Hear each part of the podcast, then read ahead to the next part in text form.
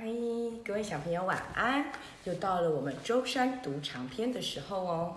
今天呐、我们要来看《神奇树屋七》冰原上的剑齿虎。还记得前面我们一起跟着杰克跟安妮去各个地方冒险，他们为了要救摩根呐、必须找出四件宝物。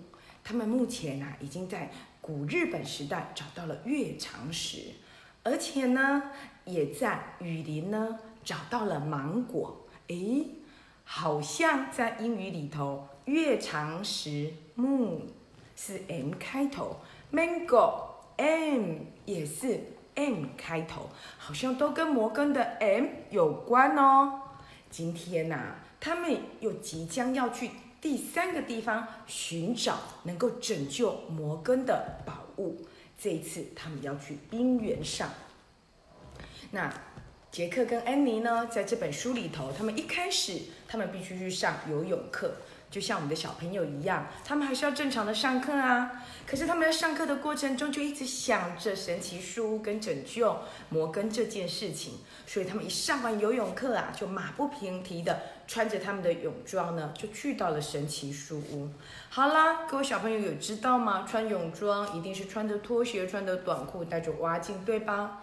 那他们要去的地方呢？安妮又是非常大大胆的，而且有一点点没有思考的，就指着某一个地方就说：“哦，我要去那里。”哇！你们知道神奇书屋里头的神奇咒语就是打开书本，指着那个地方，只要说我想去那里，那么它就树屋会开始旋转，然后就会带着杰克跟安妮去到那里。他们去到哪里呢？他们竟然来到了冰原时代，哇！古冰原时代的剑齿虎哦。一开始他们穿着什么衣服？短裤短袖哎，所以呢，在冰原冷都冷坏了，那怎么办呢？他们只好不停地奔跑，希望能够找到一个山洞去躲起来。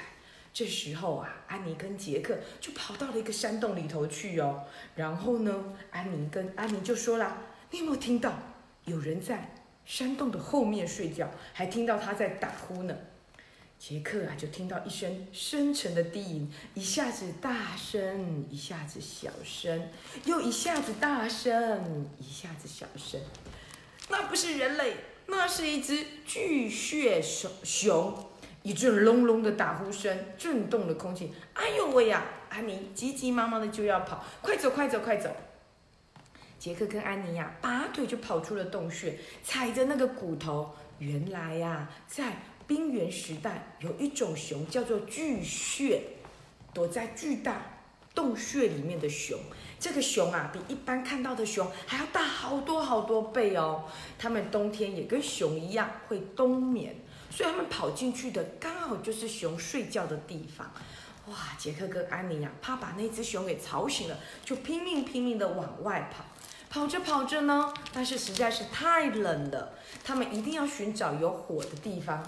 远远就看到了，在山壁上有一个洞穴，就冒出了火光。杰克跟安妮呀、就跑进去，发现呐、原来呀、那是克罗马农人的洞穴。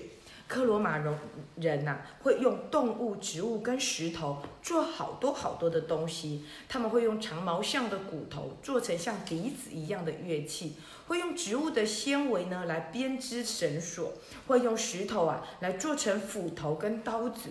哦，原来啊，他们来到了克罗农人的洞穴里。啊，你也知道，安妮呀、一定又是很大胆的，把克罗农人他们做的皮衣啊，就穿在身上。他们发现，哇，这个麋鹿外皮的皮衣啊，穿在身上好暖和，原本寒风呼呼的感觉就不见了。于是他杰克跟安妮呢，就跟他们借了两件衣服，希望他们不会见怪才好。于是呢，他们就把他们原本的毛巾跟蛙镜就留给了克罗农人。我相信克罗农人如果回到了洞穴里，看到这两位现代化的东西，他们会用吗？亲爱的小孩，还是说他们觉得这到底是什么神奇宝物啊？或许他们使用起来跟我们现代人的方法不一样吧。我们或许可以发挥想象力，想想看，他们古代的人会怎么来使用现代的物品。这应该会是个很有趣的答案，对不对？好了，我们也长话，我们废话不多说，我们再来看看杰克跟安妮呀，就发现洞穴里头，在往里面走，还有一个洞穴哦。哇，安妮就说。哇，好像美术馆哦，里面有好多好多的画。安妮杰克就说了：“哦，这是冰河时期的野兽在两万五千年前被画成的壁画。克罗马农人呐，把他们捕猎的动物画下来。他们可能相信这些画可以让他们获得比动物更强大的力量。哦，原来把动物的画画下来会获得力量哎，亲爱的小孩，你有没有？”也像他们一样，把你考试考一百分的考卷，获得一百分考卷那种神奇的笑容画下来，也许就会让你得到更大的力量，下次再拿一百分，对不对？我们一起可以来试试看克罗马龙人他们的神奇魔法，像这个样子哦，有没有看到？哦，他们在壁画里画下了好多好多他们捕猎过的动物哦。这时候啊，他们发现了一个像这样的人，有没有看到？哦，头上啊戴的像猫头鹰一样。原来呀，杰克搜寻的结果，这是一个巫师所领导的。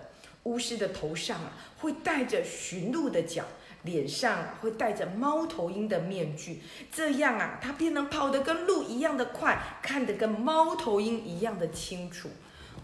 盖，的巫师好了不起哦！可是呢，你也知道，在过程中，冰河里头还有谁？还有剑齿虎啊，跟很多大型的动物。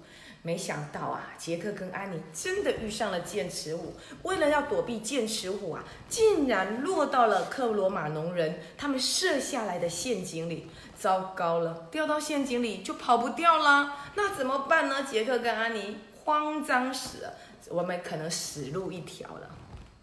没想到啊。小豆豆还记得小豆豆吗？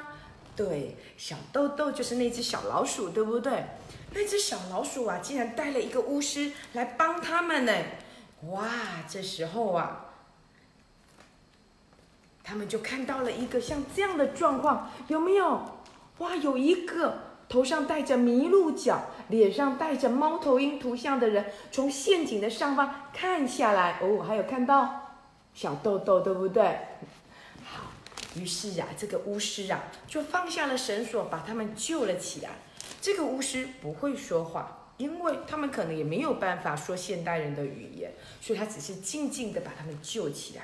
而且呀，他还交给了杰克一样东西，就是用长毛象做成的笛子，长毛象的骨头做成的一只笛子，然后送他杰克跟安妮呢，坐上了一只长毛象。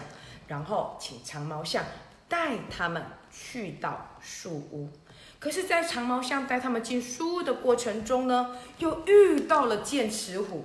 哇，你看，他们呢就跟着麋鹿，然后呢跟着长毛象一起要走回树屋去。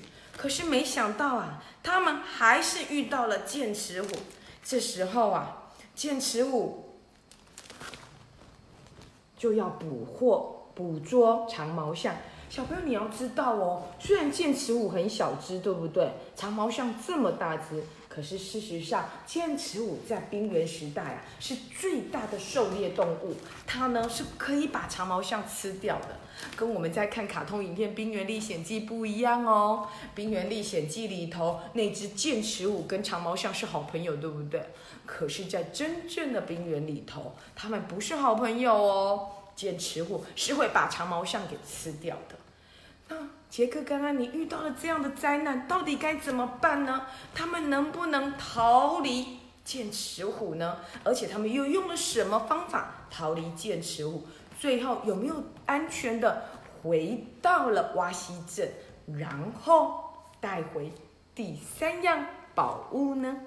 这件事情就要交给小朋友一起去想一想哦。不过聪明的小孩一定都知道，嗯。